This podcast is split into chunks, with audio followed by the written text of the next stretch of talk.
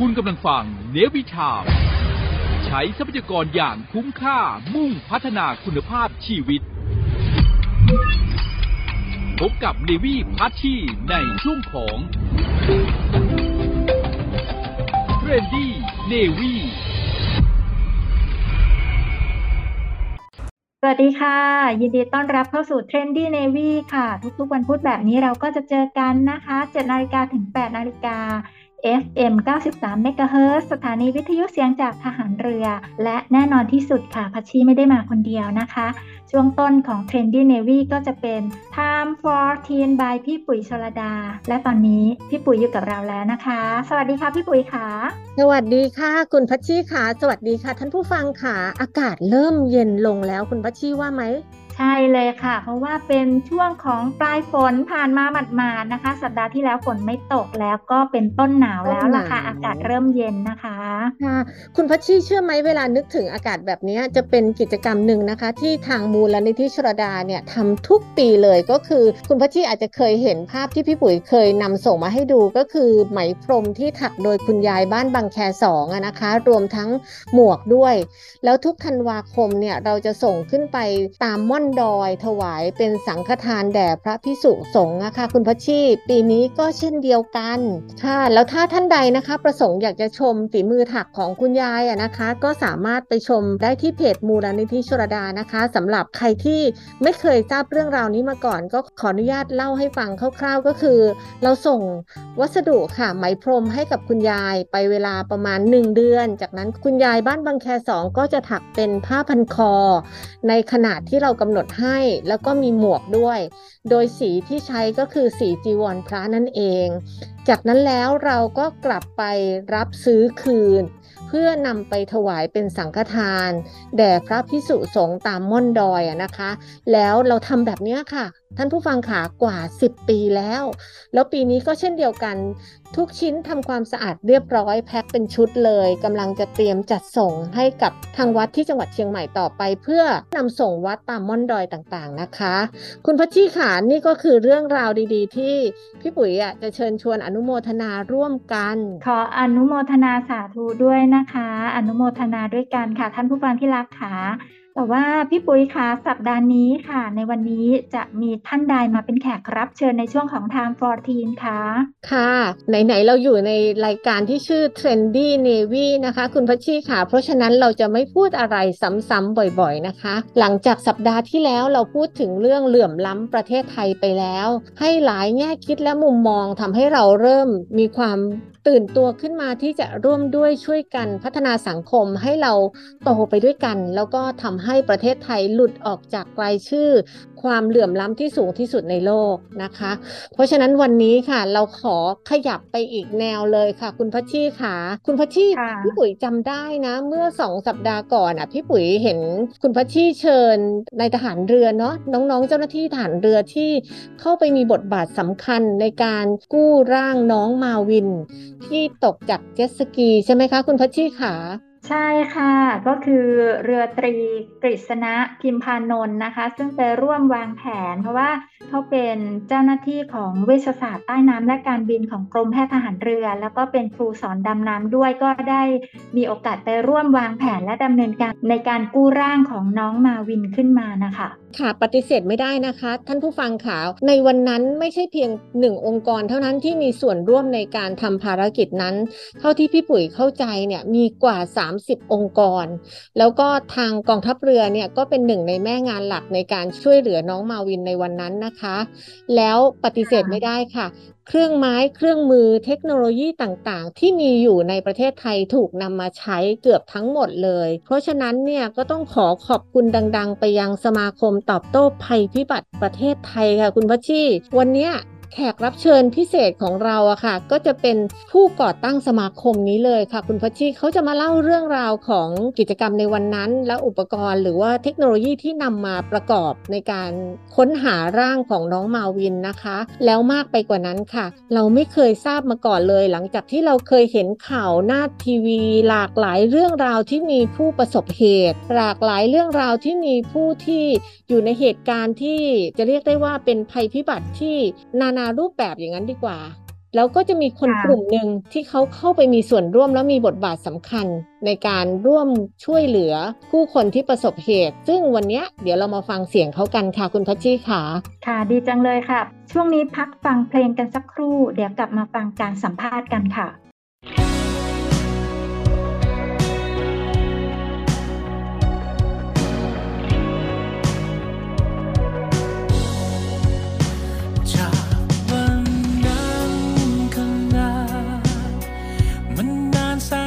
ที่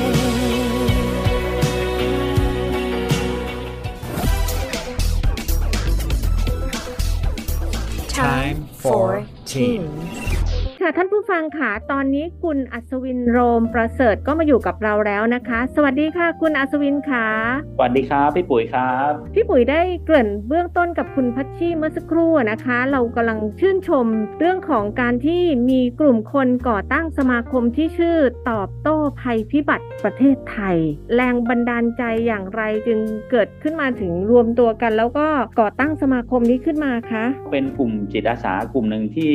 มีความรู้สึกมีความสุขครับจากการให้ได้อืมให้คืนกับสังคมต่างๆเหล่านี้นะครับ ซึ่งจริงๆแล้วเราเป็นกลุ่มนักธุรกิจกลุ่มหนึ่งนะครับ ที่ทำหน้าที่ก็คือทำธุรกิจทั่วไปฮะแต่ว่าด้วยความที่เรามองว่าการเดินทางไปสู่เป้าหมายในชีวิตของพวกเราเนี่ยในค่ะระหว่างทางที่เราเดินนั้นเนี่ยเราจะต้องสร้างประโยชน์ให้กับผู้คนด้วย เราจะทำตัวให้เหมือนแม่น้ำนะครับ ก็คือค่ะไหลทุกวันทำทุกวันมีเป้าหมายที่ชัดเจน แต่อืมระหว่างทางที่เรา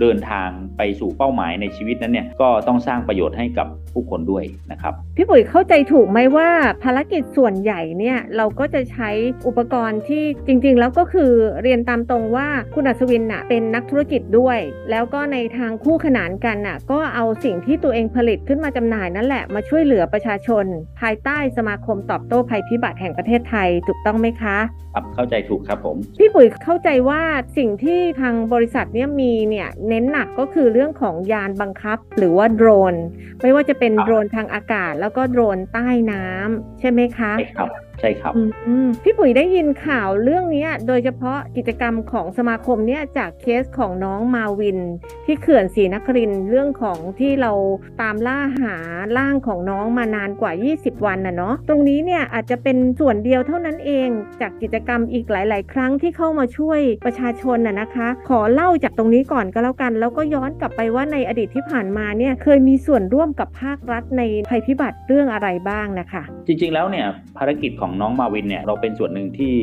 เป็นทีมงานของสมาคมตอบโต้ภัยพิบัติที่มีเทคโนโลยีเรื่องอันแมนเกี่ยวกับค่ะโดรนใต้น้ำนะครับเป็นโดรนที่ใช้สำหรับการเซอร์เวยใต้น้ำหรือว่าค้นหาต่างๆสำรวจใต้น้ำเนี่ยเอามาร่วมกันในการค้นหาน้องมาวินด้วยนะครับด้วยความที่พื้นที่เขื่อนศรีนครินทร์ณตอนแรกเราเองก็ไม่ทราบนะครับว่าความลึกขนาดไหนที่จะต้องให้นักประดาน้ำลงได้มั่งไม่ได้มั่งอะไรเงี้ยเราก็ศึกษาแล้วแล้วก็ถามผู้เชี่ยวชาญหลาย ๆ ส่วนงาน แล้วก็ทีมกู้ภัยที่เข้าไปร่วมกัน ถือว่าเป็นหน่วยการประสานงานรวมทีมที่ยิ่งใหญ่มากนะครับอืมเป็นการบูรณาการในภาคเอกชนที่เป็นจิตอาสาหลายภาคส่วนเข้ามารวมกันค่ะแต่ในขณะเดียวกันเนี่ยก็ในแต่ละคนมีความชำนาญที่แตกต่างกัน เราเองมีความชำนาญในเรื่องของการใช้เทคโนโลยีพวกโดรน เราก็เอาโดรนเนี่ยนะครับที่เป็นโดรนใต้น้ำเนี่ยเข้าไป support ก็คือไปช่วยในการค้นหาด้วยวิธีการก็คือใช้โดรนดำน้ำลงไป ซึ่งค่ะศักยภาพของโดรนเนี่ยลงน้ำลึกได้ถึง 200 เมตรนะฮะอืมแต่ด้วยความที่วันนั้นเนี่ยน้ำลึกประมาณสัก70 เมตร ก็ถือว่าลึกมากสำหรับคนที่จะลงไปได้นะครับ เราจะลงค่ะได้ประมาณ 40-50 เมตร ถ้าลึกกว่านั้นเนี่ยมันก็จะยากก็เป็นปัจจัยหนึ่งเราก็ทำหน้าที่ตรงนั้นจะเห็นว่าตอนเช้าเนี่ยผมก็ทำงานที่บริษัทนะฮะค่ะประชุมอะไรเสร็จเรียบร้อยตกเย็นประมาณ5้าโมงเย็นขับรถจากนนทบุรีไปที่เขื่อนอืมศรีนครินทร์ใช้เวลาประมาณ 2 ชั่วโมง 50 นาที พอไปถึงรถก็จะประมาณสัก6กโมงเย็นทุ่มหนึ่งเราก็ทำหน้าที่เก็บอุปกรณ์ลงเรือ เสร็จงานประมาณตีสองนะครับก็จะทำหน้าที่คือโดนใต้น้ำเราจะค้นหาช่วงเย็นเป็นหลักอืมก็เสร็จงานมาตีสองทำอย่างเงี้ยอยู่ซ้ำๆซ้ำๆเกือบอาทิตย์นะฮะค่ะชนิดแบบไม่ได้นอนเหมือนกันเพราะกลับ หลังจากนั้นตีสองก็ต้อง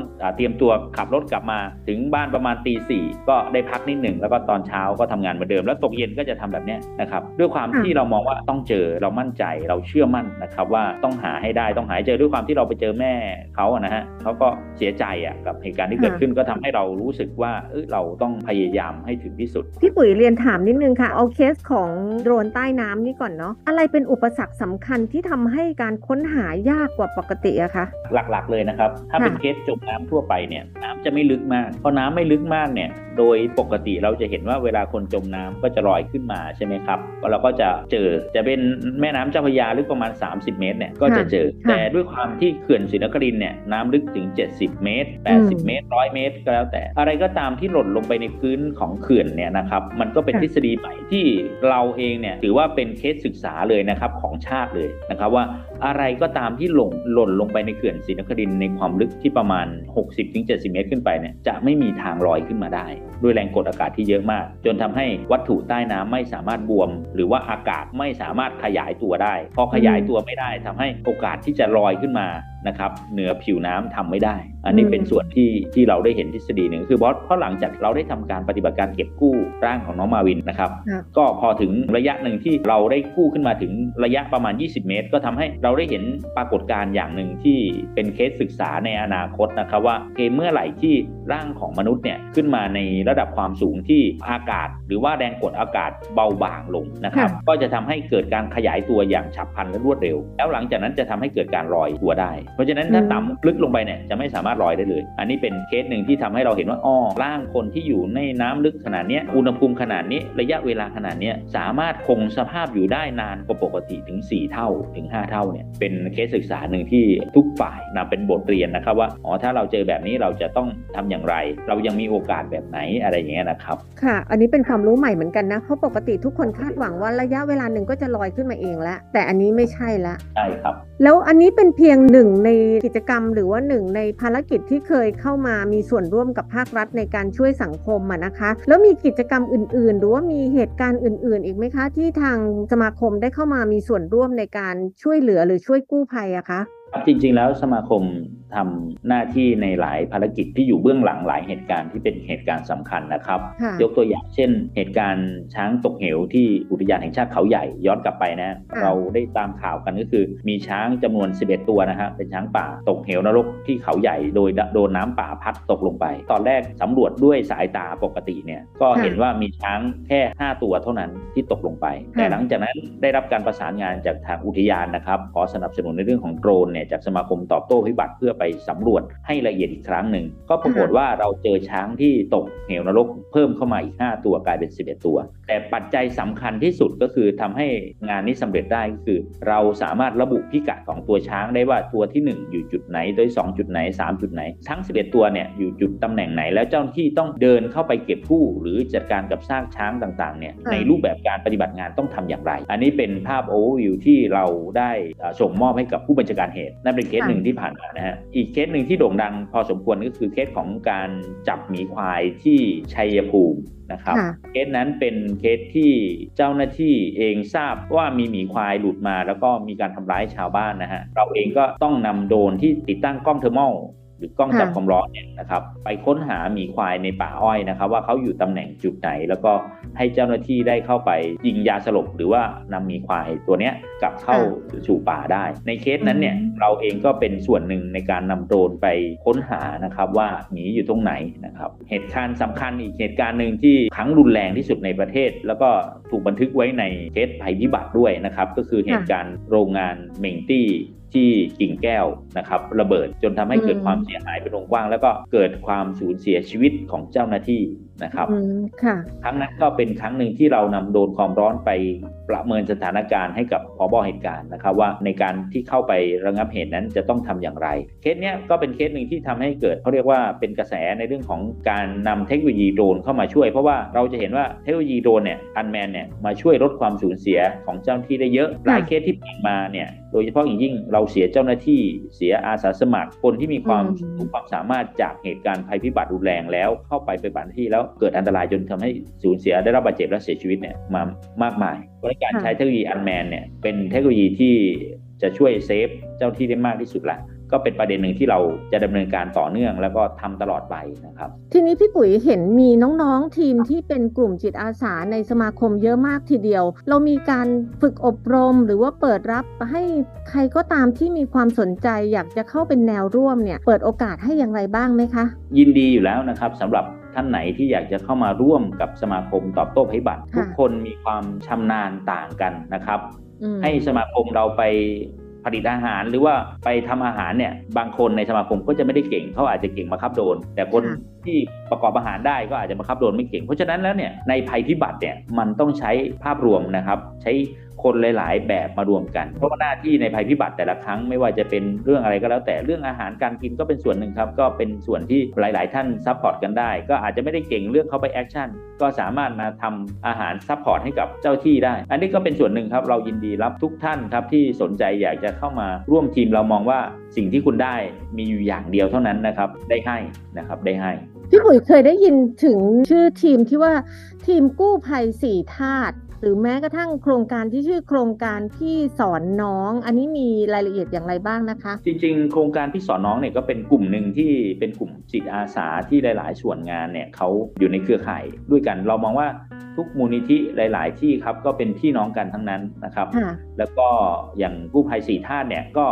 เป็นส่วนหนึ่งของติ่งของสมาคมตอบโต้ภัยพิบัติเช่นกันนะครับอืมก็เป็นหน่วยงานที่เป็นจิตอาสารวมตัวกัน ซึ่งเขาเองก็ไปอบรมเป็น instructor ในหลาย ๆ หลักสูตรนะครับ ไม่ว่าจะเป็นหลักสูตรทางน้ำหลักสูตรการกู้ภัยที่สูงนะครับ แล้วเขาก็ไม่อยากจะให้ความรู้ที่ตัวเองได้ร่ำเรียนมาเนี่ยนะครับศูนย์เปล่าไปนะครับ เพราะไม่รู้ว่าตัวเองจะไปเมื่อไหร่ เพราะฉะนั้นแล้วเขาเองก็ ถ่ายทอดความรู้เท่าที่ตัวเองมีเนี่ยให้กับรุ่นน้องก็เลยกลายเป็นว่าโครงการพี่สอนน้อง แต่คำว่าพี่สอนน้องเป็นการพี่สอนน้องในรูปแบบ ที่เป็น standard นะครับมีมาตรฐานในเรื่องของการฝึกอบรม อันนี้เป็นการฝึกอบรมที่ไม่ได้มีค่าใช้จ่ายด้วยนะครับก็เป็นลักษณะที่ทำให้เราไปแนะนำให้คนอื่นๆเนี่ยเขาสามารถเรียนรู้ในการช่วยตัวเอง แล้วพอช่วยตัวเองได้ถึงจะเรียนรู้ถึงวิธีการช่วยเหลือผู้อื่นได้ด้วย อันนี้ก็เป็นส่วนหนึ่งที่เป็นนโยบายของสมาคม คือการสร้างคนสร้างความรู้มุ่งสู่นวัตกรรมอยู่แล้วนะครับหมายถึงน้องๆที่สนใจแล้วอยากเข้ามาร่วมโครงการก็สามารถสมัครเข้าไปได้ สมัครเข้ามาได้ติดตามเพจของสมาคมตอบโต้ได้ครับผมอ๋อค่ะ ทีนี้กลับมาเรื่องเทคโนโลยีนะ พี่ปุ๋ยมองว่าเทคโนโลยีอันนี้น่าจะเป็นจริง ๆ แล้วเป็นเทคโนโลยีทันสมัยมาก แล้วก็เราเอามาใช้ทดแทนหลาย ๆ อย่างได้ แล้วมันจะทำให้เราสามารถกู้สถานการณ์ได้รวดเร็วด้วยซ้ำไป มีอะไรที่อยากจะ แนะนำหรือว่านำเสนอไหมคะว่าจริง ๆ แล้วเทคโนโลยีเนี้ยนอกจากเข้าไปช่วยคนในเรื่องของผู้ที่ประสบเหตุทางน้ำนอกจากจะไปช่วยกรณีของภัยพิบัติที่เกิดขึ้นเมื่อสักครู่ที่ที่ที่เล่าถึงเรื่องของช้างที่ตกเหวก็ดีนะคะ มีอื่นๆอีกไหมคะที่จะแนะนำเพราะพี่ปุ๋ยอะอยากจะเรียนว่าในรายการของเราอะจะเป็นช่วงเช้าที่ท่านท่านหลาย ๆ ท่านขับรถไปทำงานนะคะ จะมีทั้งภาครัฐและภาคเอกชน มีอะไรที่จะเสนอแนะต่อภาครัฐไหมคะว่า ในส่วนของโดรนหรืือว่ายานไร้คนขับเนี่ยน่าจะมีประโยชน์จากที่คุณเคยรู้ เพียงแค่การถ่ายภาพก็ดี หรือเอามาใช้ในภาคการเกษตรในเรื่องของการโปรยสารเคมีก็ดี มีอะไรอีกไหมคะ ที่มีความรู้สึกว่าน่าจะเอาไปพิจารณาลองปรับใช้นะคะ จริงๆ เทคโนโลยีเรื่องโดรนมันมีหลายอย่างนะครับ บางคนอาจจะมองว่าโดรนคือโดรนถ่ายภาพ บางคนอาจจะมองโดรนอีกประเภทหนึ่งเป็นโดรนที่ใช้สำหรับการลบราค่าฟันกัน จริงค่ะๆแล้วเนี่ยโดรนเนี่ยเป็นเทคโนโลยีหนึ่งที่เข้ามาช่วยเหลือในหลาย ๆ ด้านได้มากมายมหาศาลค่ะแต่ส่วนหนึ่งเลยที่ผมมองว่าการที่จะลดความสูญเสียในภัยพิบัติได้ดีที่สุดคือการประเมินสถานการณ์ หรือแจ้งเตือนประชาชนได้ก่อนล่วงหน้าว่ามันจะเกิดขึ้น แล้วมีการเตรียมพร้อมในการรับมือ นะครับเพราะฉะนั้นแล้วเทคโนโลยีเรื่องโดรนที่ทางภาครัฐนำมาใช้ในอันดับแรกเลย ก็จะเป็นเทคโนโลยีโดรนที่มันเป็นเทคโนโลยีชั้นสูงนิดหนึ่งนะฮะก็เรื่องของการใช้โดรนในการสร้างภาพถ่ายแบบ digital twin ออกมาก็คือเป็นภาพ3มิติของอืมพื้นที่ต่างๆ แล้วมาทำสร้าง simulation เรื่องของการจำลองเหตุการณ์ภัยพิบัติต่างๆ ยกตัวอย่างเช่น กรณีเรามีภาพพื้นที่ที่เป็นแบบภาพพื้นที่แบบ 3 มิตินะครับของพื้นที่ต่างๆ หรือเป็นภาพพื้นที่แบบ LiDAR นะครับ ของค่ะพื้นที่ต่างๆ ที่เป็นแบบ3มิติค่ะอย่างเช่นพื้นที่ลุ่มน้ำต่างๆ ถ้าเกิดเราจำลองเหตุการณ์ว่าน้ำจะท่วมในปีนี้ปริมาณฝนเท่าไหร่ น้ำจะลงมาแค่ไหนนะครับ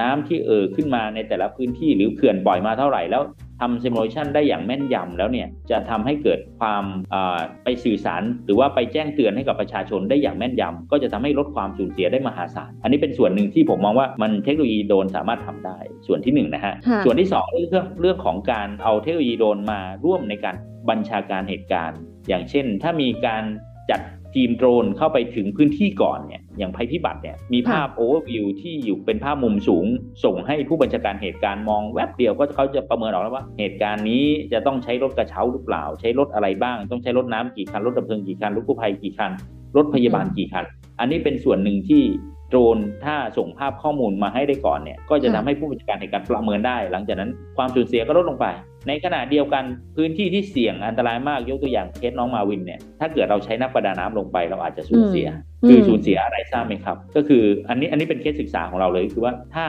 นักประดาน้ำลงไปในความลึกไม่ว่าจะเป็นเรียนมาจากที่ไหนก็แล้วแต่นะครับ อันนี้ค่ะอันนี้ต้องขอประทานโทษนะฮะผมผมเองก็เป็นนักดำน้ำท่านหนึ่งเหมือนกันค่ะอ่าพอเราจะขึ้นมาในพื้นผิวน้ำเนี่ยพอเราลงไปด้วยความลึกอะไรก็แล้วแต่ก่อนจะขึ้นมาจะต้องมีการพักในแต่ละความลึกแต่ละระดับระดับอยู่แล้วนะครับ อาจจะขึ้นมาท้ายสุดเลยประมาณ 10 เมตร แล้วก็พัก 5 เมตรแล้วก็พักอะไรเงี้ยค่ะแต่เคสของน้องมาวินเนี่ยเป็นจุดที่ทำให้เราได้คิดว่าอ๋อถ้าวันนั้นเราเอานักประดาน้ำนำร่างน้องขึ้นมาด้วย อาจจะทำให้ปรากฏการณ์ที่เรียกว่าร่างบวมในช่วงที่10 เมตรเนี่ยดึงนักประดาน้ำขึ้นมาด้วยความเร็ว จนทำให้นักประดาน้ำนั้นอาจจะช็อกหรือว่าปรับสภาพร่างกายไม่ทันได้ อันนี้ก็เป็นเคสเคสศึกษาเราเหมือนกันว่าอ๋อเราโชคดีมากที่เราใช้อันแมนตั้งแต่ต้นจนจบกระบวนการ นะครับพี่ปุ๋ยขออนุญาตถามย้อนกลับไปเมื่อสักครู่น่าสนใจทีเดียว ถ้าเกิดว่าประเทศไทยอะมีภาพถ่ายทางอากาศอยู่แล้วเมิร์กับภาพถ่ายทางดาวเทียมอยู่แล้ว เพราะฉะนั้นเนี่ยถ้าเรานำโดรนขึ้นไปวิเคราะห์ในเรื่องของตอนที่มีน้ำหลากอะเนาะตอนเรื่องของน้ำท่วมเนี่ยทำให้พื้นที่เจ้าของพื้นที่หรือว่าคนรับผิดชอบในแต่ละพื้นที่เนี่ย สามารถประเมินสถานการณ์ แล้วก็เข้าให้ความช่วยเหลือกับชาวบ้านได้ทันท่วงทีด้วยเนาะส่วนหนึ่งก็สามารถจำลองเหตุการณ์ และสามารถประเมินอย่างเช่น ถ้าเป็นน้ำหลากหรือว่าเป็นแลนสไลด์โคลนถล่มเนี่ยครับก็สามารถประเมินได้ว่าตรงไหนที่จะเป็นจุดที่มีความเสี่ยงสูงในระดับไหนนะครับ อันนี้เป็นการประเมินความเสี่ยงก่อน แล้วก็สามารถที่จะทำ simulation เรื่องของการจำลองเหตุการณ์น้ำท่วมน้ำหลากได้ แต่ว่าเทคโนโลยีดาวเทียมณปัจจุบันเนี่ยเราก็ต้องยอมรับว่าเทคโนโลยีดาวเทียมที่มีอยู่ปัจจุบันยังไม่มี LiDAR นะครับหรือว่า LiDAR หมายความว่าเป็นเลเซอร์ที่ยิงลงมา เพื่อสะท้อนวัตถุด้านล่างเนี่ยให้รู้อืมระดับความสูงนะครับ หรือว่า terrain ค่ะของพื้นที่ว่าความสูงมีสูงต่ำแค่ไหนอะนะครับ แต่ค่ะด้วยโดรนเนี่ยเขามีเทคโนโลยี LiDAR ที่มาสแกนพื้นที่หรือบินเพื่อสแกนแล้วได้ความสูงที่แม่นยำมากกว่าดาวเทียมเยอะมากนะฮะแล้วก็สามารถทำ simulation ได้อย่างแม่นยำนะครับ ก็จะทำให้ลดความสูญเสียได้จริง อันนี้เป็นส่วนหนึ่ง ในพื้นที่ที่มันเป็นภูเขาหรือว่าเป็นพื้นที่ที่สูงอยู่แล้วไม่ใช่เขตเมืองเนี่ยเราอาจจะใช้เทคโนโลยีดาวเทียมปกติได้ แต่พื้นที่เขตเมืองที่มันมี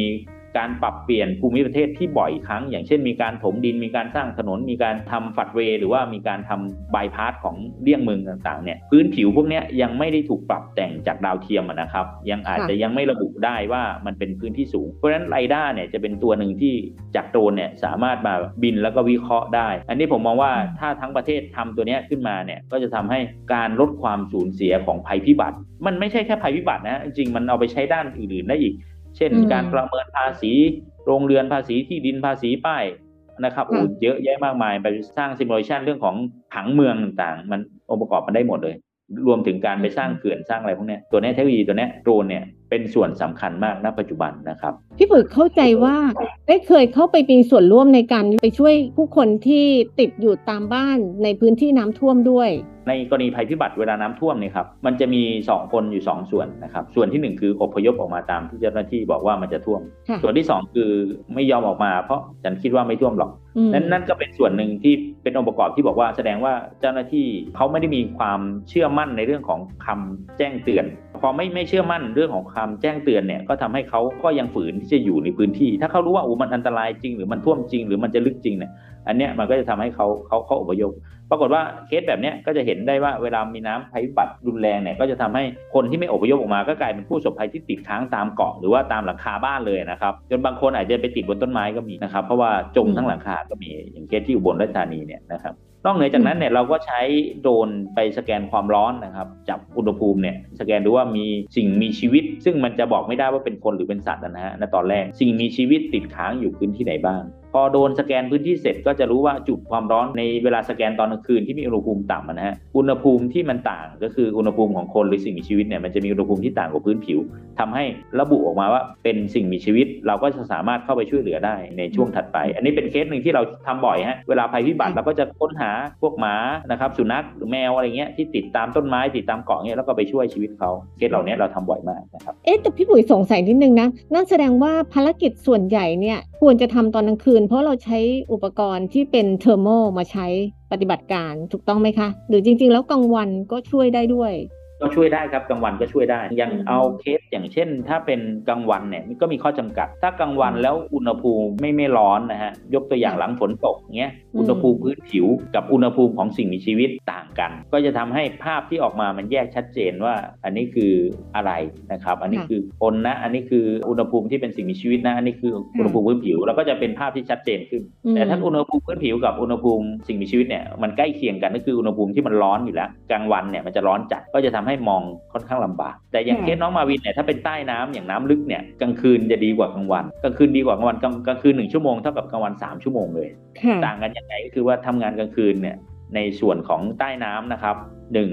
น้ำนิ่ง น้ำนิ่งหมายความว่าน้ำบนผิวข้างบนเนี่ยตอนกลางวันลมจะแรงนะครับบนเขื่อนนะครับ แล้วก็ทำให้เรือเราอยู่นิ่งกับที่ไม่ได้นะครับอืมนะพอน้ำนิ่ง น้ำไม่นิ่งปุ๊บเรือโค้งไปเค้งมานะครับ ก็จับจุดกว่าเรือจะนิ่งได้กว่าจะขยับโดนอะไรได้เนี่ย อันนี้เป็นปัจจัยหนึ่งทำให้เป็นอุปสรรค อุปสรรคที่สองก็คือเวลาเรามองจอมอนิเตอร์ เราจะต้องใช้สายตาที่เพ่ง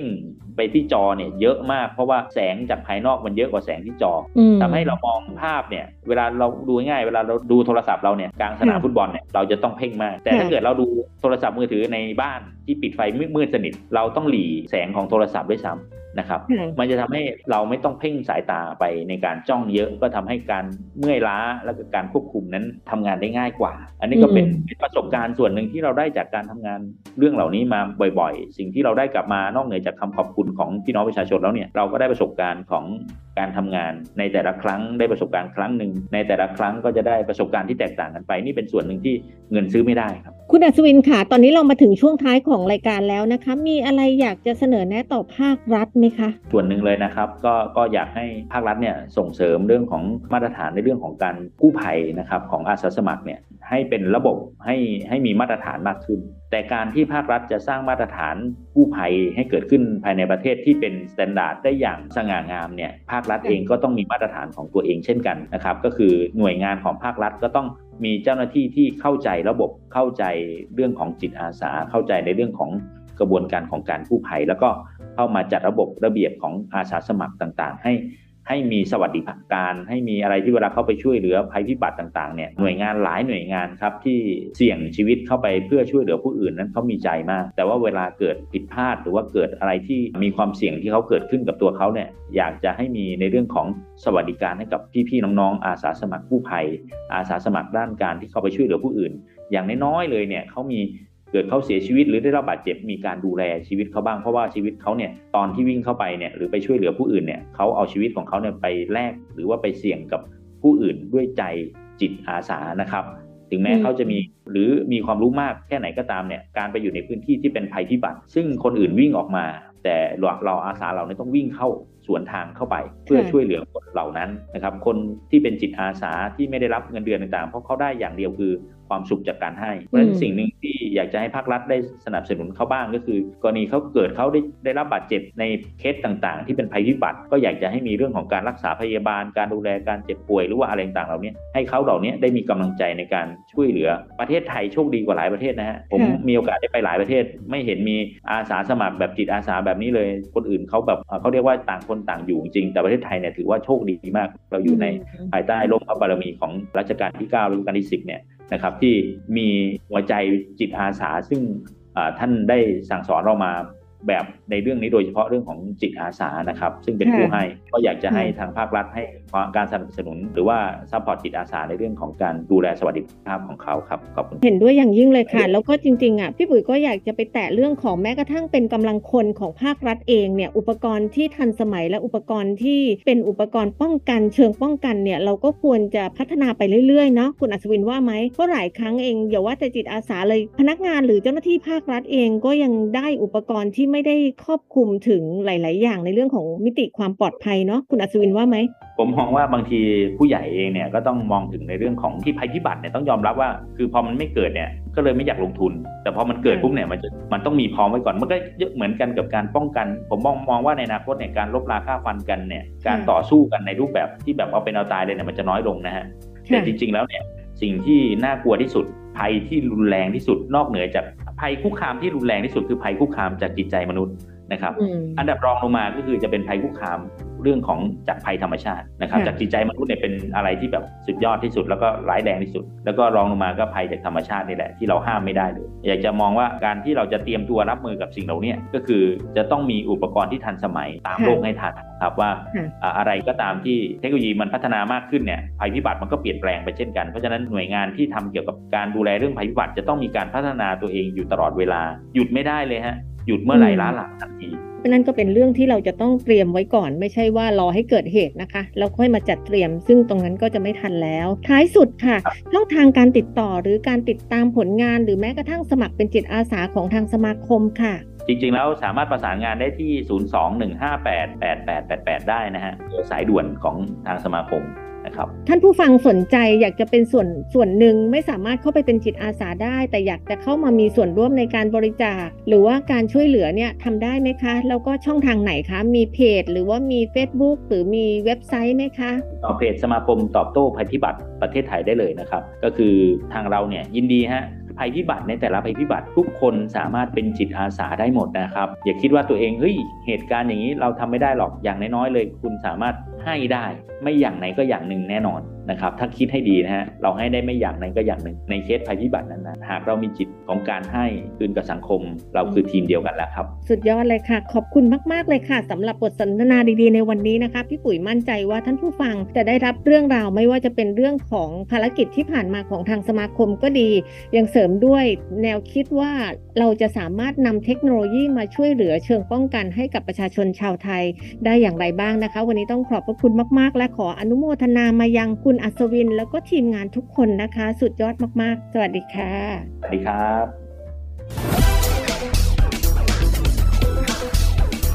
Time for Teens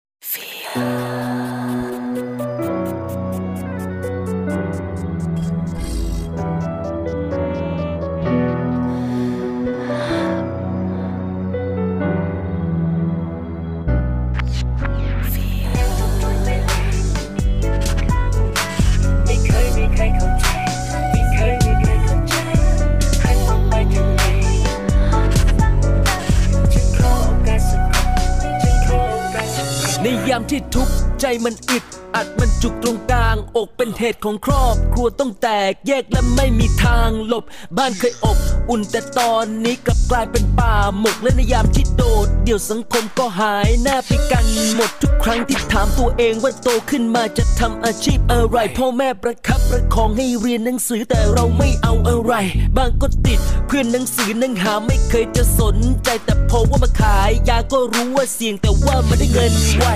สังคมที่รุมล้อมหน้าเวทนาเมื่อไม่นานมานี้ตำรวจเพิ่งรุมจับยา เออ เออฮะ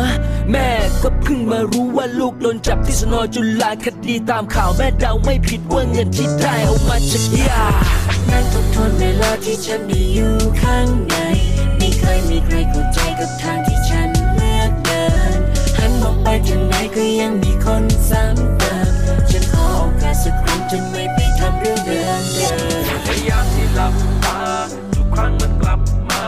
เรื่องราวที่มันวุ่นวายไม่อยากไปจำแต่มันติดตาบางคนก็ว่าไม่ดี ชีวิตไม่ได้มีแค่นี้ต้องเดินต่อไปให้ไหวแม้ไม่มีแรงมีวิธี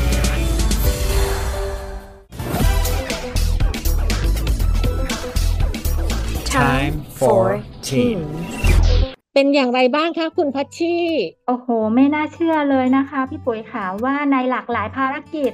สามารถที่จะช่วยเหลือผู้คนรวมไปถึงการกอบกู้สถานการณ์ต่างๆ ให้ดีขึ้นมาได้มากมายทีเดียวเป็นเพราะว่ามีองค์กรแบบนี้ แล้วก็มีกลุ่มคนที่เข้าไปช่วยกันแบบนี้นะคะ ไม่น่าเชื่อใช่ไหมคะคุณพัชชีเพราะพี่ปุ๋ยดูนะ จริง ๆ แล้วเนี่ยคนของเขาหรือทีมงานกลุ่มเนี้ยทีมอาสากลุ่มเนี้ยใจเกินร้อยจริง ๆ ค่ะ คุณพัชชีมันจะมีเรื่องของความปลอดภัยนะ สูงมาก เท่ากับเขาเสี่ยงไม่น้อยกว่าผู้ประสบเหตุด้วยซ้ำไปนะคุณพัชชีมากมากๆเลย เพราะโดยปกติแล้วการที่จะเข้าไปช่วยเหลือใครเนี่ยคนที่เข้าไปช่วยเนี่ยต้องมีความเสี่ยง แล้วก็จะต้องประเมินสถานการณ์ความปลอดภัยของผู้ช่วยเหลือเป็นอย่างดีด้วยแล้วที่ผ่านมาก็โอ้โหสถานการณ์ต่างๆ ที่ได้รับฟังการบอกเล่าเซอร์ไพรส์มากๆเลยค่ะโมทนาจริง ๆ เลยค่ะพี่ปุ๋ยค่ะ ค่ะคุณพัชชีเพราะฉะนั้นนะคะ ทุกท่านสามารถเข้าไปให้กำลังใจพวกเขาได้นะคะ กดเข้าไปที่เพจสมาคมตอบโต้ภัยพิบัติประเทศไทยค่ะ เขามีโครงการมากมาย แล้วก็มีโครงการที่สอนน้องด้วย เพราะฉะนั้นถ้าท่านสนใจจะร่วมเป็นจิตอาสาก็สามารถทำได้เช่นเดียวกันนะคะ คุณพัชชีค่ะสำหรับสัปดาห์หน้า เป็นท่านใดนั้นพี่ปุ๋ยบอกได้เลยค่ะ คุณพัชชีพลาดไม่ได้ทีเดียวนะ เพราะว่าเป็นสัปดาห์ส่งท้ายปีเก่าต้อนรับปีใหม่ค่ะ เพราะฉะนั้นจะต้องมีอะไรที่ดีๆ แน่นอนเลย ทุกท่านพลาดไม่ได้นะคะ ทุกวันพุธ7โมงเช้าพบกันค่ะ กับ Trendy Navy ช่วง Time 14 กับพี่ปุ๋ยชลดาค่ะ ขอบพระคุณพี่ปุ๋ยเป็นอย่างสูงเลยนะคะ สวัสดีค่ะ ขอบคุณค่ะคุณพัชชีขอบคุณค่ะท่านผู้ฟังค่ะ สวัสดีค่ะ Thank you.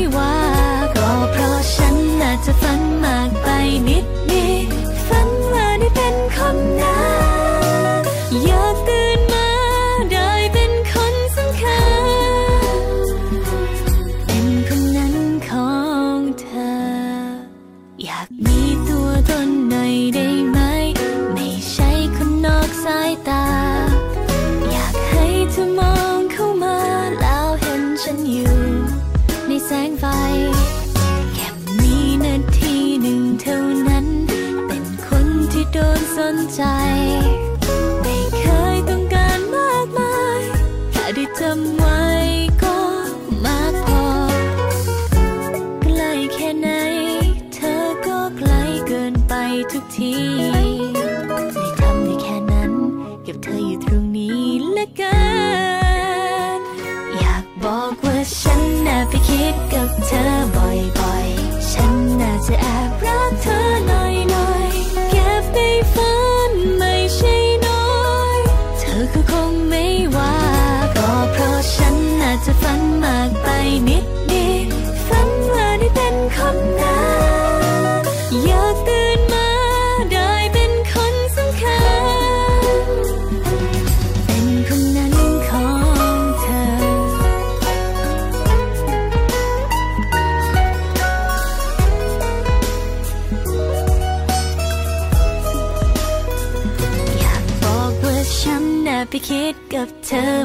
บ่อยๆ ฉันน่าจะแอบรักเธอหน่อยๆเก็บไปฝันไม่ใช่น้อย เธอก็คงไม่ว่า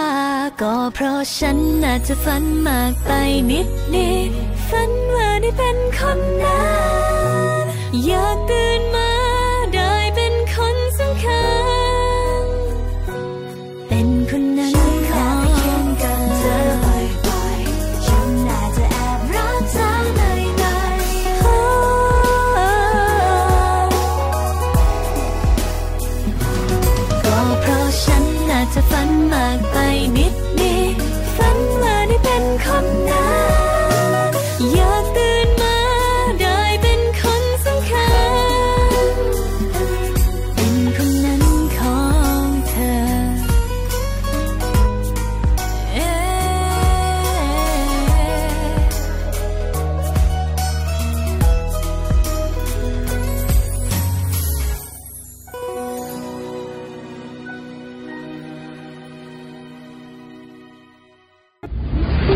Trendy Navy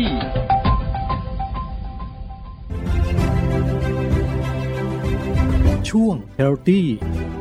เพื่อการพัฒนาสุขภาพร่างกายและจิตใจของเรานะคะ เราสามารถที่จะสังเกตอาการของตนเองได้ รวมไปถึงการหาองค์ความรู้ต่างๆ ซึ่งตอนนี้นะคะหมอพร้อมค่ะ เขาก็มีแชทบอทเพิ่มฟังก์ชันตรวจสุขภาพใจด้วยนะคะสำหรับประเมินสุขภาพจิตเบื้องต้น แล้วก็คัดกรองความเสี่ยงต่อปัญหาสุขภาพจิตค่ะ ในเรื่องราวของสุขภาพจิตเนี่ยนะคะ เมื่อสัปดาห์ก่อนค่ะมีคนที่นอนไม่หลับ แล้วก็มาปรึกษาค่ะ บอกว่ารู้สึกกระวนกระวายใจนอนไม่หลับเลยรวมไปถึงรู้สึก วิตกกังวลว่า เอ๊ะตนเองนั้นเป็นภาวะซึมเศร้าหรือเปล่า นี่เป็นหนึ่งรายที่มาขอคำปรึกษานะคะ และอีกหนึ่งข่าวที่น่าสนใจทีเดียวค่ะ มีผู้ชายอายุ 62 ปีนะคะ เรื่องราวนี้เกิดขึ้นที่สัตหีบชนบุรีค่ะ ซึ่งเป็นพื้นที่ที่มีทหารเรืออยู่เยอะแยะมากมายเลยนะคะ แล้วก็เป็นข่าวที่สะพัดกันในวงที่เราปรึกษาพูดคุยกันค่ะว่ามีชายอายุ 62 ปี เขียนข้อความไว้กับพื้นนะคะ บอกว่ามีความรักในน้องๆเป็นอย่างมากเลย แต่ว่าไม่อยากเป็นภาระของน้องๆค่ะ ก็เลยตัดสินใจนำสายเตารีดนะคะ มาผูกคอจนกระทั่งเสียชีวิตลงค่ะ จากการสอบประวัตินะคะ ก็พบว่าน้องของผู้ที่เสียชีวิตนะให้ข้อมูลว่า ผู้เสียชีวิตนั้นเป็นภาวะซึมเศร้ามานานมากกว่า 1 ปีแล้วนะคะ แล้วก็ส่วนหนึ่งที่ตัดสินใจทำเช่นนี้ก็อาจจะ เป็นมาจากภาวะซึมเศร้านั้นเองก็ได้ด้วยค่ะ มาดูเรื่องราวของภาวะซึมเศร้านะคะว่า โรคซึมเศร้าเป็นโรคทางจิตเวชที่มีผู้เป็นจำนวนไม่น้อยเลยค่ะ แต่ก็ยังมีผู้รู้จักโรคนี้ไม่มากนักนะคะ บางคนเป็นโดยที่ตัวเองไม่ทราบ คิดว่าเป็นเพราะตนเองคิดมากไปเองก็มีทำให้ไม่ได้รับการรักษาที่เหมาะสมและทันท่วงทีนะคะ ซึ่งถ้าหากท่านใดจะสนใจที่จะทดสอบภาวะซึมเศร้าเดี๋ยวนี้ค่ะ ก็จะมีข้อมูลออนไลน์นะคะ เป็นแบบทดสอบภาวะซึมเศร้าที่เรียกว่า P HQ9 นะคะ จากสถาบันทางการแพทย์หรือการศึกษาต่างๆ ก็มีออนไลน์ไว้ด้วย สามารถที่จะไปศึกษาเพิ่มเติม แล้วก็ไปทำแบบทดสอบกันได้ด้วยค่ะ แล้วก็ช่วงนี้นะคะ เป็นการเข้าสู่ฤดูหนาว ถึงแม้ว่าในประเทศไทยเราจะไม่ค่อยหนาวเท่าไหร่ แต่ก็ยังอยู่ในเกณฑ์ที่ว่ามีสภาวะกลางคืนยาวนานมากกว่ากลางวัน และนี่ก็เป็นเรื่องราวหนึ่งที่ถูกระบุว่าอาจจะเป็นสาเหตุและปัจจัยกระตุ้นให้เกิดภาวะซึมเศร้าได้นะคะ ฤดูหนาวที่มีกลางคืนยาวนาน อาจจะเป็นสภาวะที่กระตุ้นต่อการเกิดภาวะซึมเศร้าได้ นอกจากนั้นก็อาจจะเกิดจากพันธุกรรม ความเครียด ฮอร์โมนเพศหญิง เหตุการณ์สะเทือนจิตใจ นอนหลับไม่พอหรือว่าสาเหตุอื่น ๆ อย่างเช่น ห่างจากสังคมหรือว่าอาจจะมีปมที่ซ่อนเร้นไว้มาตั้งแต่ในวัยเด็กได้ด้วยค่ะ ทางกรมสุขภาพจิตกระทรวงสาธารณสุขนะคะ ก็ให้แนวทางไว้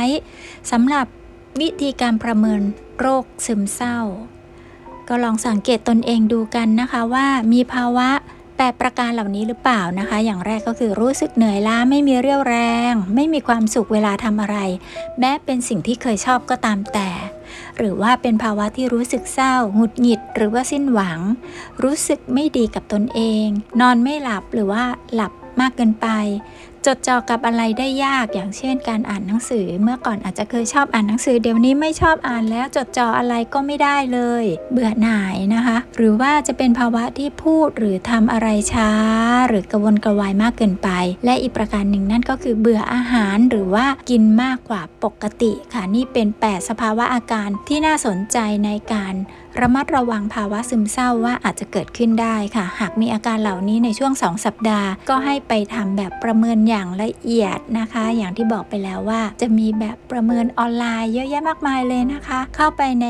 ระบบออนไลน์ได้นะคะว่าประเมินภาวะซึมเศร้าค่ะ แล้วก็ลองเข้าไปทำแบบประเมินกันได้ค่ะ ทั้งหมดนี้ไม่ใช่แค่การสังเกตตนเองนะคะ เป็นที่ทราบกันดีค่ะว่ามนุษย์เราเป็นสัตว์สังคมจำเป็นที่จะต้องอยู่ร่วมกันกับผู้อื่น โดยเฉพาะในเวลาที่เราทำงานร่วมกันนะคะ เรามีวิธีสังเกตอาการเมื่อเพื่อนร่วมงานของเราเป็นโรคซึมเศร้าค่ะ อาจจะสังเกตได้จาก ลักษณะอาการ 9 ประการดังต่อไปนี้นะคะ อย่างแรกก็คือ ประสาทสัมผัสเริ่มช้าทำสิ่งต่างๆ ได้เชื่องช้าลงอย่างเห็นได้ชัด หรือว่ามีปัญหาในด้านการนอน ต้องใช้เวลานอนนานกว่าปกติ หรือนอนไม่หลับเลย อาจสังเกตได้จากอาการง่วงซึมระหว่างทำงาน หรือว่าขอบตาที่ดำคล้ำมากยิ่งขึ้น หรืออาจจะมีภาวะการที่โทษตัวเองอยู่บ่อยๆ รู้สึกว่าตัวเองไร้ค่า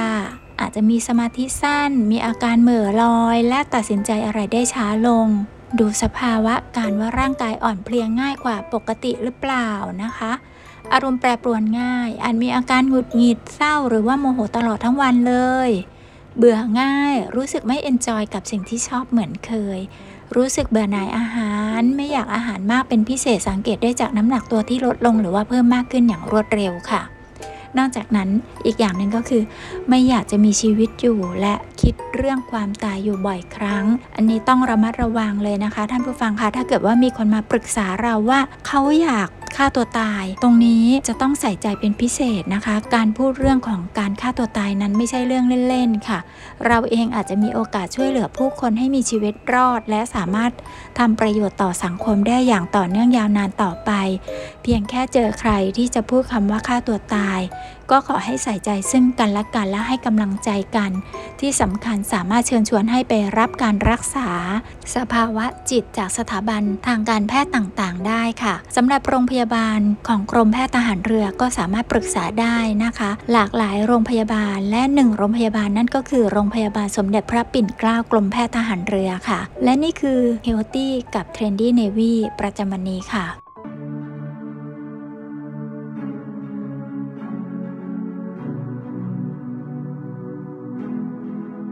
ยังคงศรัทธาในรักแม้ใจจะโดนทำร้ายหัวใจที่ช้ำเก็บไว้อยากฝากให้เธอดูแล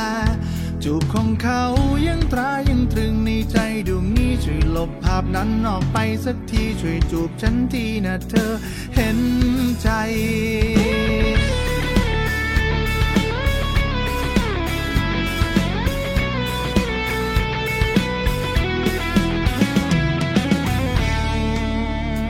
จ็บซ้ำๆแต่ใจเจ้าเอ๋ยไม่เคยจำ ใจยังต้องการใครสักคน ที่เข้ามาดูแล และช่วยรักษาแผลใจที่มันไม่เคยหายไป หัวใจของฉันถูกโยนทิ้งแทบไม่มีใครเห็นค่า จนเธอเดินเข้ามาทำให้ใจผมรู้ว่ายังมีคนต้องการ ความรักของคนอย่างฉัน แต่ยังไม่ลืมคนเก่าแล้วเธอจะรับได้ไหม ยังคงศรัทธาในรักแม้ใจจะโดนทำร้าย หัวใจที่ช้ำเก็บไว้ อยากฝากให้เธอดูแลจูบของเขายังตรายังตรึงในใจดวงนี้าพนั้นออกไปสักทีช่วยจูบฉันทีนะเ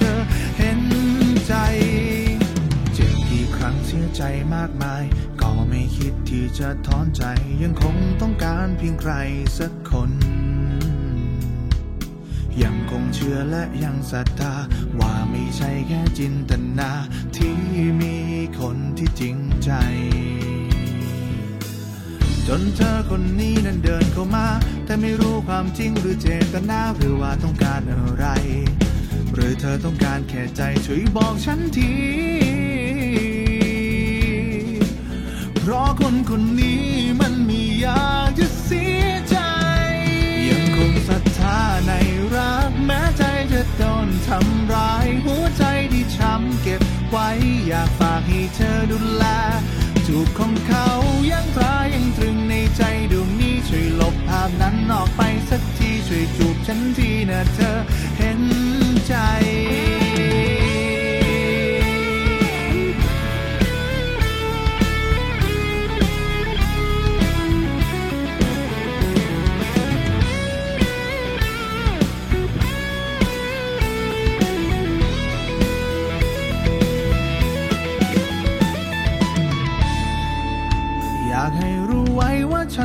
การความรั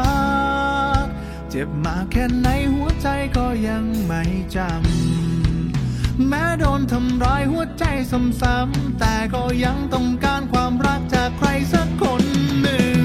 ยังคงศรัทธาในรัก แม้ใจจะโดนทำร้าย หัวใจที่ช้ำเก็บไว้ อยากฝากให้เธอดูแล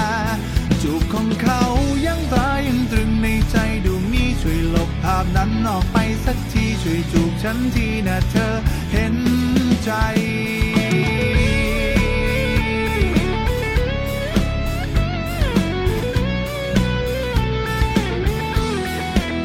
จูบของเขายังตายังตรึงในใจดวงนี้ช่วยลบภาพนั้นออกไปสักทีช่วยจูบฉันทีนะเธอเห็น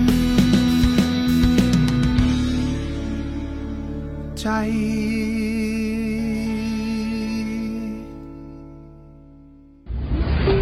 Trendy Navy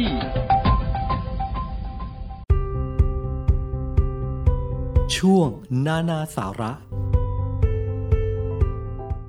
สาระเรื่องราวของ trendy ที่น่าสนใจมาก ๆ ในช่วงนี้นะคะ ก็คือตั้งแต่ 17 ถึง 28 ธันวาคม 2565 ค่ะ ระหว่างเวลา 9 นาฬิกาถึง 15 นาฬิกา 30 นาทีนะคะ กองบัญชาการกองทัพเรือร่วมกับมูลนิธิอนุรักษ์โบราณสถานภายในพระราชวังเดิมค่ะ ได้เปิดให้เข้าเยี่ยมชมพระราชวังเดิม ฟรีแบบไม่ต้องทำหนังสือขออนุญาตล่วงหน้าด้วยค่ะ ซึ่งในการนี้นะคะ 1 ปีมีครั้งเดียวเท่านั้นค่ะที่จะเปิดให้เข้าเยี่ยมชมฟรีที่พระราชวังเดิม ท่านใดรู้แล้วก็ขอให้บอกต่อ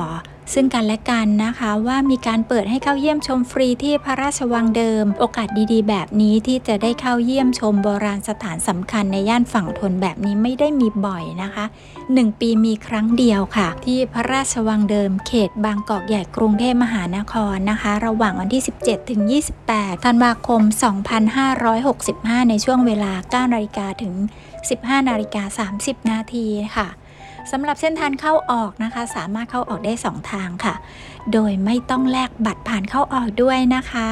นั่นก็คือเส้นทางหน้ากองบัญชาการกองทัพเรือ และประตูด้านข้างกำแพงวัดอรุณค่ะ ระราชวังเดิมหรือว่าพระราชวังกรุงธนบุรีนะคะ จะมีการเปิดให้นักท่องเที่ยวโดยทั่วไปเนี่ยเข้าเยี่ยมชมในโอกาสพิเศษ ในช่วงของวันสถาปนาเสด็จขึ้นครองราช เป็นพระมหากษัตริย์แห่งกรุงธนบุรีสีมหาสมุทรซึ่งปกตินะคะจะเข้ามาเยี่ยมชมในพื้นที่เนี้ยจะต้องทำหนังสือขออนุญาตล่วงหน้า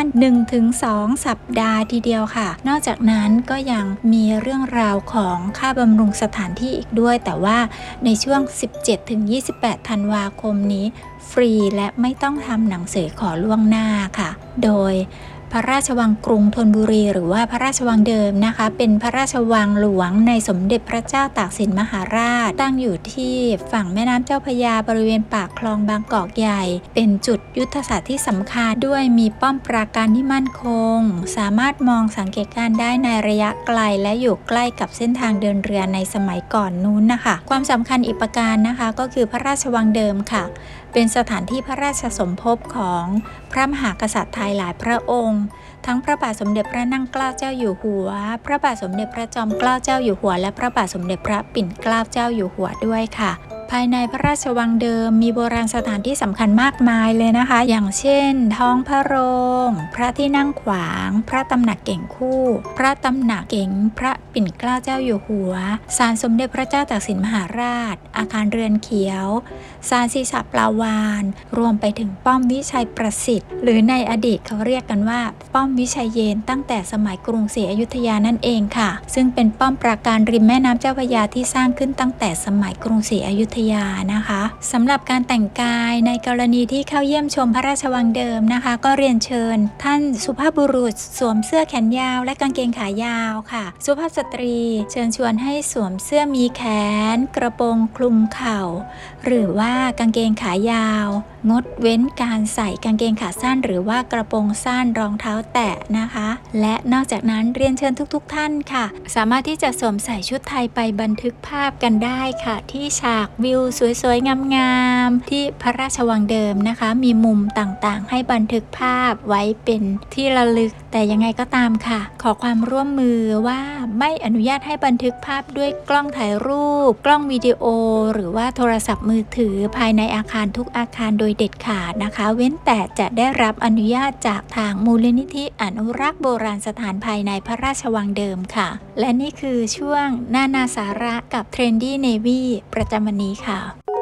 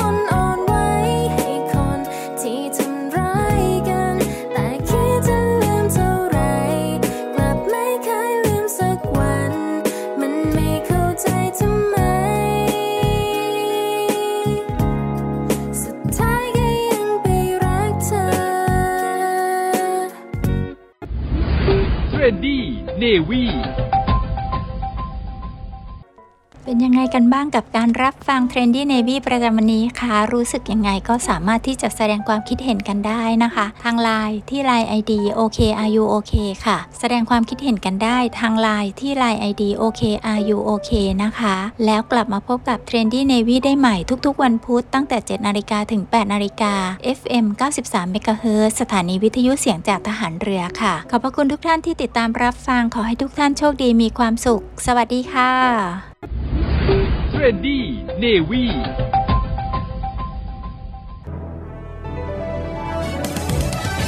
พบกับเรื่องราวต่างๆ มากมายกับดีเจพัชชีและแขกรับเชิญ ใน Navy Trendy ทุกวันพุธ7นาฬิกาถึง 8นาฬิกา ในช่วง Navy Time และพรุ่งนี้พลาดไม่ได้ กับจำพาสปอร์ตดำและแขกรับเชิญพิเศษมากมาย ที่จะนำคุณไปพบกับเรื่องเล่าจากโพ้นทะเล ในช่วง Tales from Abroad พบกับอีกหนึ่งช่องทางในการติดตามรับฟังสถานีวิทยุในเครือข่ายเสียงจากทหารเรือทั้ง 15 สถานี 21 ความถี่ ผ่านแอปพลิเคชันเสียงจากทหารเรือในโทรศัพท์มือถือระบบ Android เพียงเข้า Play Store พิมพ์ค้นหาเสียงจากทหารเรือ จากนั้นดาวน์โหลดแอปมาติดตั้ง ก็สามารถเลือกรับฟังสถานีและความถี่ที่ต้องการรับฟังได้ แล้วมารับฟังไปพร้อมกันนะครับ เพราะว่าเธอคนนี้ ที่มีให้เพียงความผิดหวัง ต้องเสียน้ำตากี่ครั้ง หัวใจก็ย